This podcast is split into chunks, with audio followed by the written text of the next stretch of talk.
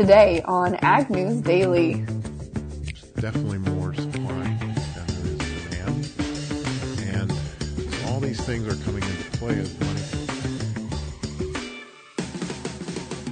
Good afternoon, everybody. Happy Super Bowl day late here. Super Bowl Sunday was yesterday. My name is Delaney Howell, joined as always by my co-host Mike Pearson. Mike, did you watch the Super Bowl yesterday?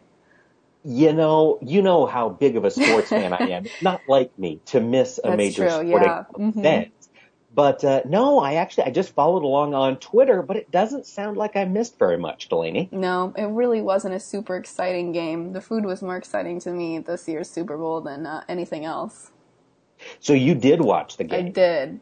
I I You- tried to watch it at least. It was it was a really boring game. I think it was the lowest scoring Super Bowl in the history of Super Bowls. Yes, it was. I learned that by following along on Twitter. Yeah. It was the second lowest scoring first half in a Super Bowl in history. Uh, yeah, that that pretty much sums it up right there. How boring it was. Yeah. Did you watch all of the commercials? Yes, there was one co- commercial in particular that was Well, controversial. it was con- controversial in the ag sector Yes. for sure. I was just going to ask you about that. So you saw the Bud Light commercial. Yes, so the Bud Light commercial, which is like the Dilly Dilly commercials, right? That everybody's probably seen on TV or social media or whatever. Um, they kind of showed this medieval caravan with a huge barrel of corn syrup to castles. They were taking this big caravan of corn syrup um, to castles owned by Miller and Coors Light, and so the National Corn Growers Association was pretty mad. And I saw a couple of statements made by the Iowa Corn Growers Association as well as the National Association saying that they were disappointed in Bud Light and thanked Miller Lite and Coors Light for supporting the industry.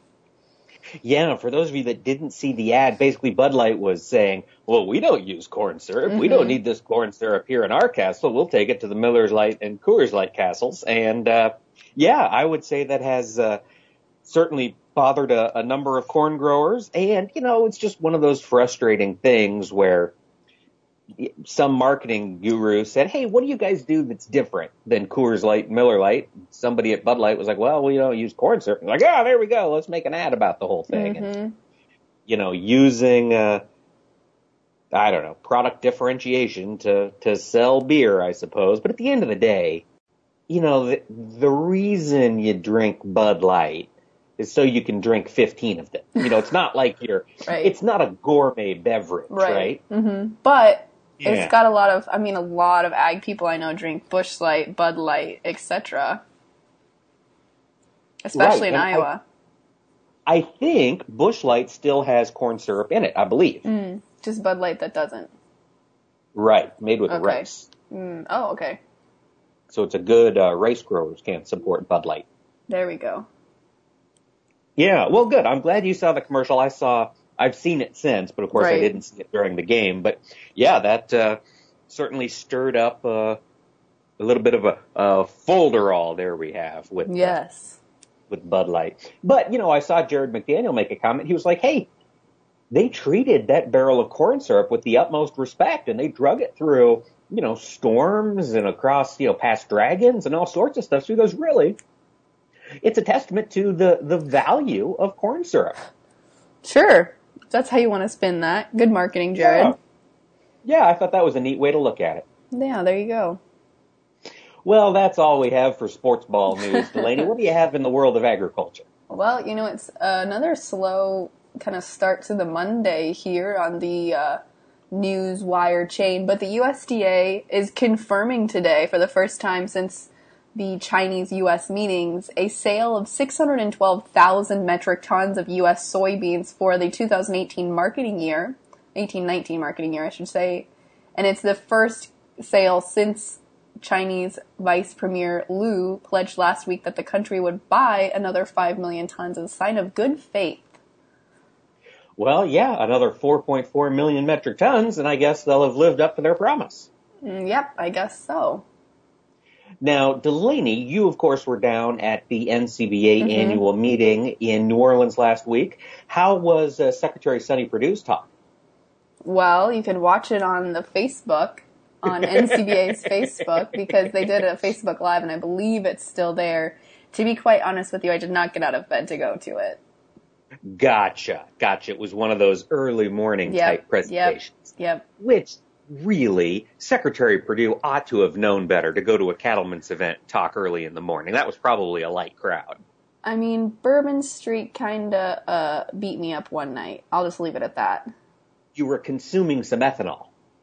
Yes, I was. There you go, helping uh, helping bring down those corn ending stocks. Well, I brought it up because um, I, I did watch parts of it on Facebook. I, it is still up there on the I think it's Secretary Sonny's Facebook page or the USDA page. And NCBA's Uh, page too. Oh, and NCBA's. Okay. Mhm. Well, he did say that uh, he was heartened by the spirit of the Chinese-U.S. trade talks, but he did say, and this is kind of the caveat, trade rules are quote never done until it's really done, and even then, it's not really done until there are enforcement mechanisms. End quote. Which is seemed to me a, a pretty effective hedging of his bets when it comes to uh, these ongoing trade disputes with China. Hmm. Well, I mean, we know that that's just going to continue. I think Secretary Perdue did, did make a lot of mention to um, to trade during his conversation or his address to NCBA members last week. So, Yeah, yeah, he said it was trade, trade, more trade is what he was Yeah. there to talk about. yep, yep, absolutely. Well, following up a little bit here on the uh, 612,000 metric tons, we also know, according to market analysts, we don't have the USDA confirmation yet that China has already purchased between two and two and a half million tons of soybeans out of the five million, and that was according to um, president of the Chicago-based Ag Resources Company. Oh, really? So they're over half done with I this think so. I believe so with this promise now. Oh, But the my. USDA Well, has not confirmed that that sale. Sure. Sure, and we will get all of those updates by uh, February 22nd when they finish Uh-huh. updating their export reports. Right. Okay. Well, they need to step in and buy another 5 million, really. Yeah, that'd be pretty nice, huh? Yeah, it would certainly be a step in the right direction. It certainly would. Um, while we're talking about China, of course, uh, you've made mention quite a bit, Delaney Howell, of the outbreak of African swine fever that has swept across that country. And that has prompted folks on this side of the Pacific to think a little more strongly about how they get their feed. And so the American Feed Industry Association has come together and they have written up a new series of uh, biosecurity um, mitigation things, biosecurity guidelines, I guess is is the way to talk about it. And here's what I thought was interesting. They wrote these initially following 9/11. That was when hmm. biosecurity first became a thing. But it wasn't until this update that they actually defined what a biosecure facility was. And so what they're finding is that a lot of people, a lot of feed purchasers are demanding their feed come from a biosecure facility. Now there is a, a definition for that term. And uh, for those of you who are interested, if you are a swine producer, you want to make sure you're up to date, you can uh, head to their website at afia.org and search for the biosecurity guidelines right there, kind of right off the main page. It'll turn and give you the updated list. So hopefully you can keep African swine fever away from your herd and we can keep it off our shores for as long as possible. well, Mike, what did the uh, official biosecurity definition come out to be? Can you give us a synopsis of it? Well, it's about 21 pages long. Ah, okay. Yes. So I don't want to give a synopsis. It's one of those where if you're in the industry, it is good reading. It is definitely worth checking out and, uh, you know, putting some or all of these practices into place on your farm.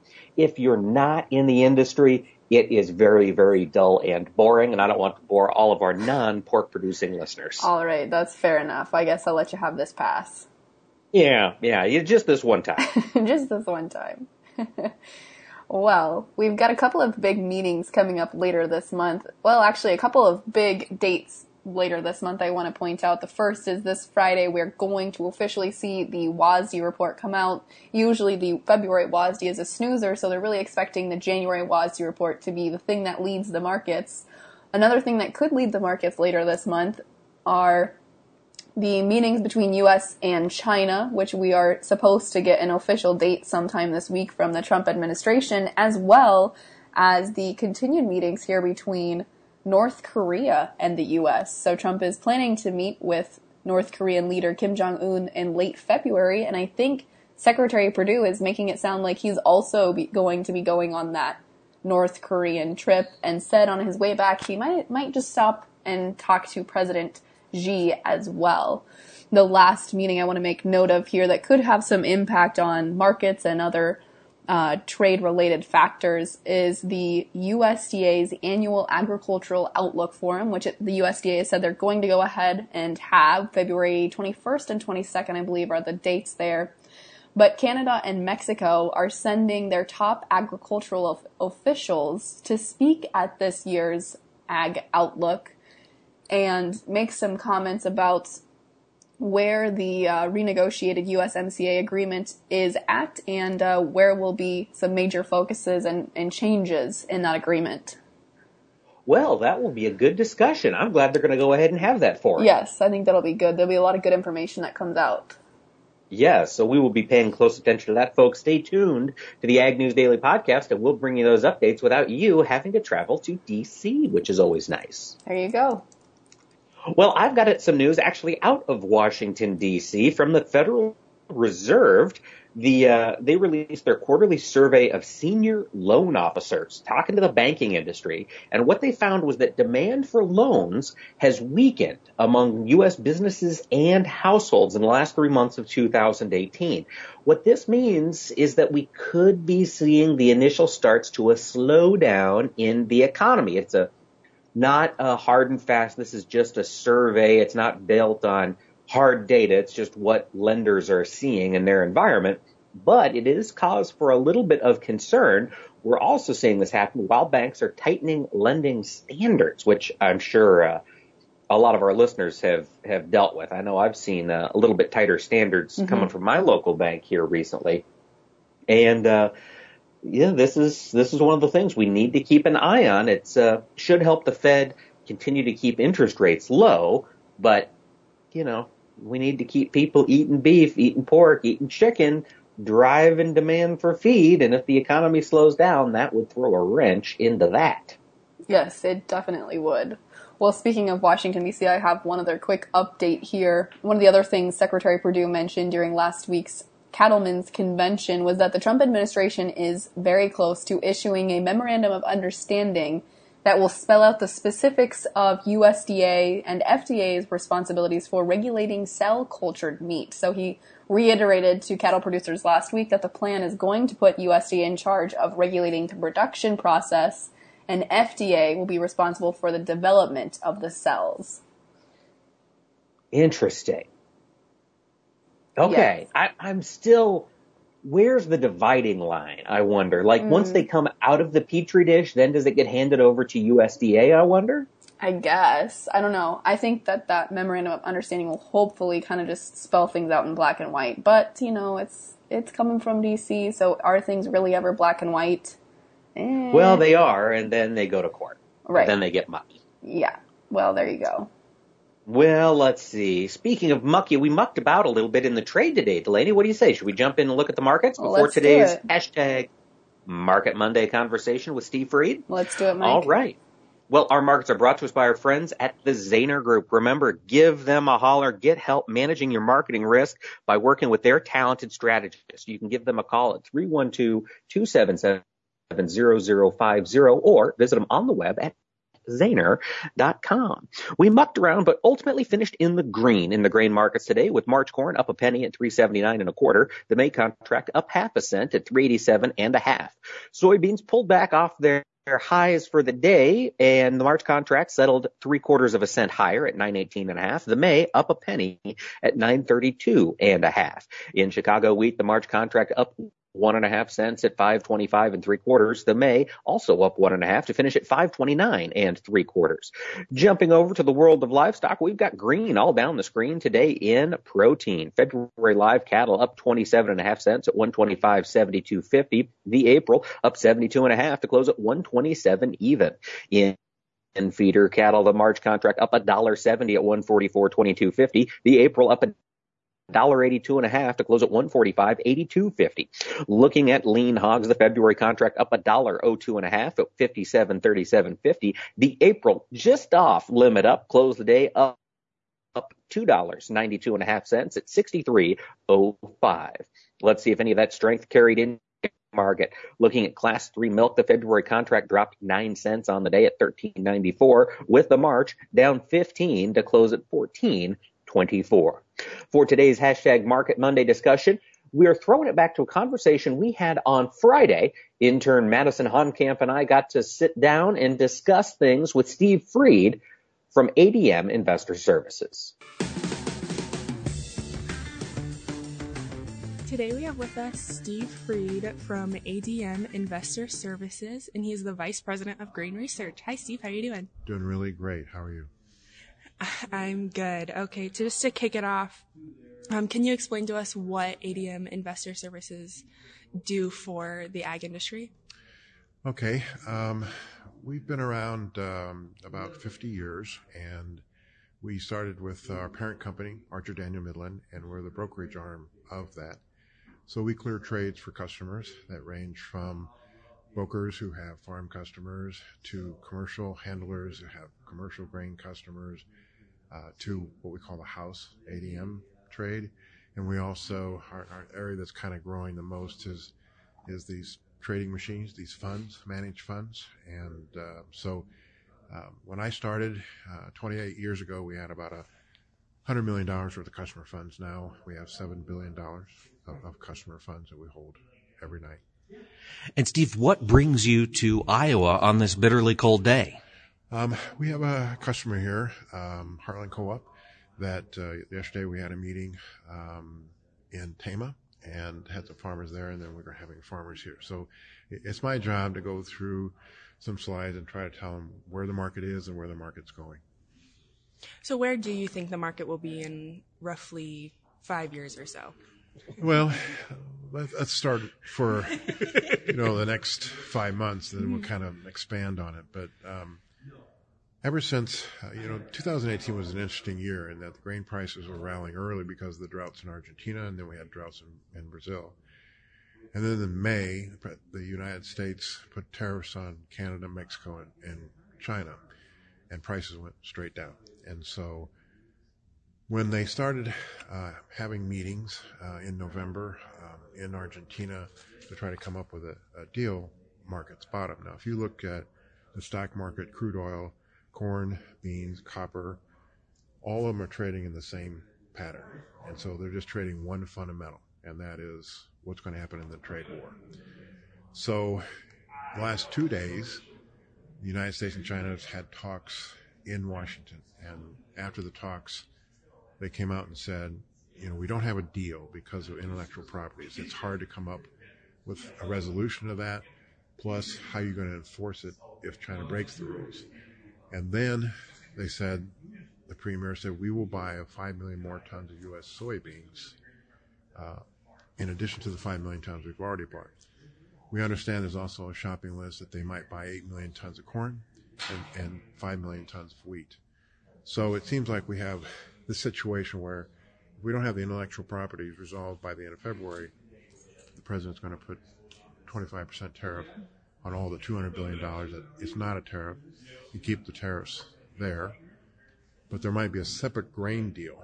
Um, early on, the president of China said he was going to buy a trillion dollars worth of American goods over the next six years to eliminate the $325 billion deficit. But also, he said, we'll buy $30 billion worth of ag goods 19, uh, 2017, they, they bought a record 19.7 billion. So you can see that, and most of that was soybeans. So you see they're going to have to expand the ag products annually that they're going to buy if they're going to make a deal. Steve, you talked about the markets bottoming, bottoming kind of in tandem there. Now we've seen a, a, little bit of a rebound in the stock market. We're seeing commodities bounce a little bit today on the news of the $5 million, uh, or 5 5 million metric ton soybean purchase. Where do you stand? Where do you think the money is flowing? Are we going to pull money out of the stock market back into commodities broadly with all of the turmoil in Venezuela and gold going to an eight month high? Well, I think there's a lot of moving parts. I think that um, first of all, it's it's my thought that we're changing the way we're doing grain price discovery, in that now fundamentals that you and I are used to, the supply and demand, are only one third of our price discovery. So you look at the record global soybean stocks, we should be trading below eight dollars, but here we are at nine dollars. So we're trading something else. And if you look at wheat stocks, we lost 30 million tons of world crop last year, and we still are lounging around yearly lows, and we should be a dollar higher. So the other third is what we call sentiment, and that is trading the headlines. So what is the headline of the day that we're trading? And number one is is the um, trade war, but also we're looking at the Fed action. Um, some people say that raising a quarter percent in December was the biggest mistake the Fed has ever made. And people are now looking at the slowdown in the world economy, and there's like a 25% chance that the U.S. will be in a recession in 2020. And so we look at the energy complex, and there's, there's definitely more supply than there is demand. And so all these things are coming into play as money flow. The final thing is money flow. How does the funds and the algorithm machines are trading 90% of our day trade in grains and the stock market. So all they're trading is headlines. And so what headline is today moving the money? And in the grains, they have, the funds have zero positions.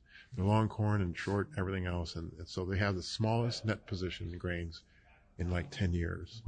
And so they are waiting for some kind of news on the deal to put a position on. The problem is when we start talking about five 10 years from now, there's three things going on. Number one, yields in the United States are growing faster than demand. Number two, the competition for U.S. exports out of the Black Sea and South America is growing every year, and we're losing export share. And finally, number three is that if we continue to see yields go up and competition go go down for our exports, we need about 20 million acres less planted in this country of all crops than we are planting today. So how do we do that? Well, in the fringe areas, you got to get the prices down. So the basis is going to stay weak to try and encourage farmers not to plant as many acres. So, I mean, it's it's not a very bright picture because you have to figure out what farmer is going to survive and what farmer is not going to survive. So, I mean, 2012 when we had these record high prices, that just encouraged all these countries to increase production. Like in the case of Russia, they're producing 80 million tons of wheat. 17% of their GDP is agriculture. They're throwing money into infrastructure. They want to produce 100 million tons of wheat. Well, if they did that, the United States wouldn't have to export any wheat at all. And, and so there's still 100 million acres in Brazil not planted yet, and they could plant that. And China's spending money for their infrastructure so they can buy more beans from them. And the last thing that we're dealing with is the African swine fever in China. Let's just say they have 400 million hogs. Well, we have 300 million people. They're going to lose potentially 10% of those hogs to this disease. So that means less demand for beans, less demand for feed. We had one of our people fly to China, and when he got on the plane, the stewardess said, Eat your pork now because you can't eat pork in China. Hmm. Well, it can't be transmitted to human beings, but you just have that mentality. So the demand for pork in their diet is declining and it's being replaced by fish and beef and things like that. So if I'm a farmer, I've got a 30 day window in which this trade deal maybe can rally beans another 40 cents, corn maybe another 15 cents, and then assuming normal weather, they should take that chance to sell their cash because this is probably the only chance they will on an up market because in 2019, if everything goes well, we'll still have too much supply and the guess is that November beans will be trading below $8 at, at harvest. Corn will be trading at 320 at harvest time, assuming normal weather. And then, so what factors have led to the current shrinking world corn carryout? I think there's three factors. I mean, if we go back in the last 20 years, every year the global demand for corn is going up if you take China out of the picture. And so when you get to this point, middle class income going up, their diets change, and they have more money to spend on protein, which definition is, pro- is beef. When you look in the United States, last three years we find bottomed out per capita consumption of beef consumption because the economy has gotten better. So instead of eating this, you've in- improved your diet because you've got a job, you've got a good paying job, you've got benefits, you're working, and, and so you spend more on, mm-hmm. on feed. We also, in 2005, introduced ethanol, and that's one of the big things of the China trade is we're hoping that if they do put ethanol in 10% of their blend, they'll come and buy us.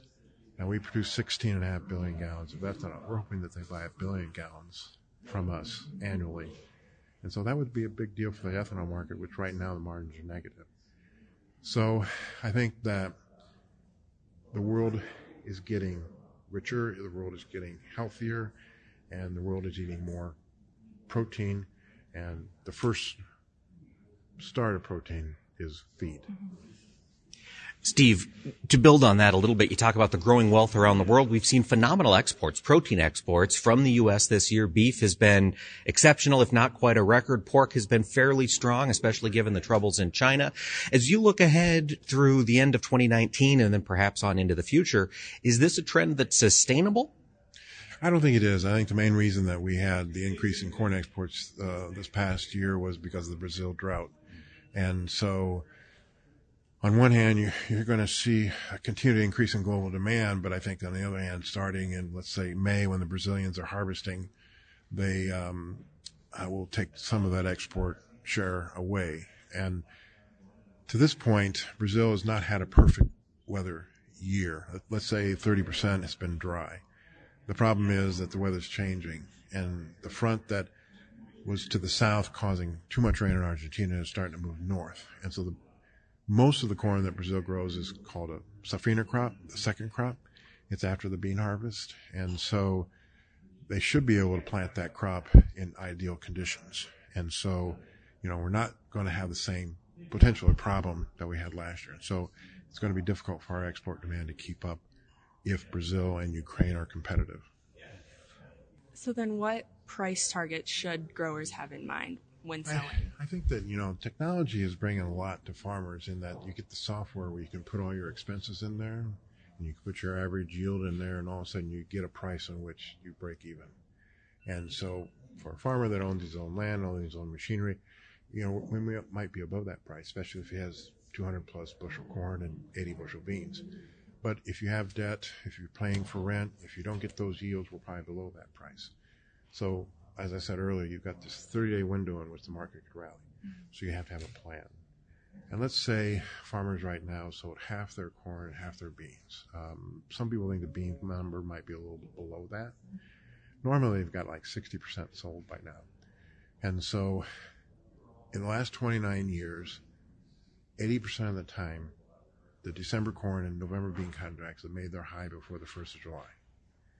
So, what you're betting on if you don't sell or don't have a plan before July 1st, is that 20%, which is in the minority, and it's caused by bad weather. And so you need to pick a spot. Um, let's say the best we can do is 40 cents higher in beans, 15 cents higher in corn. If that's a good price, then you should you should sell at that price level, and and be somewhat aggressive. And then, if down the road it looks like there's going to be very widespread drought, you can replace it with call options. Call volatility is record low. And so you're going to be able to get a cheap premium call that'll protect you in a drought down the road. Now, for some guys that have a tight um, situation, financial situation, they may not be able to spend 10 cents for a call. So then you're going to have to get kind of creative and, and work with a broker or work with a grain company to see how you can pull that out. Because you can go to a grain company and sell your grain, and they'll give you a call as part of the deal and just subtract from your cash price. So you have to be kind of creative in a market that's probably 80% of the time is going to go down from here for the rest of the year. Well, Steve, the crowd is building in here at the Alumni Hall, so we better let you go. Thanks for taking the time to talk to us today. Really appreciate it. Thank you. Have a good year. Well, Delaney, there we got it. Looking ahead, looking at the big picture stuff there with Steve.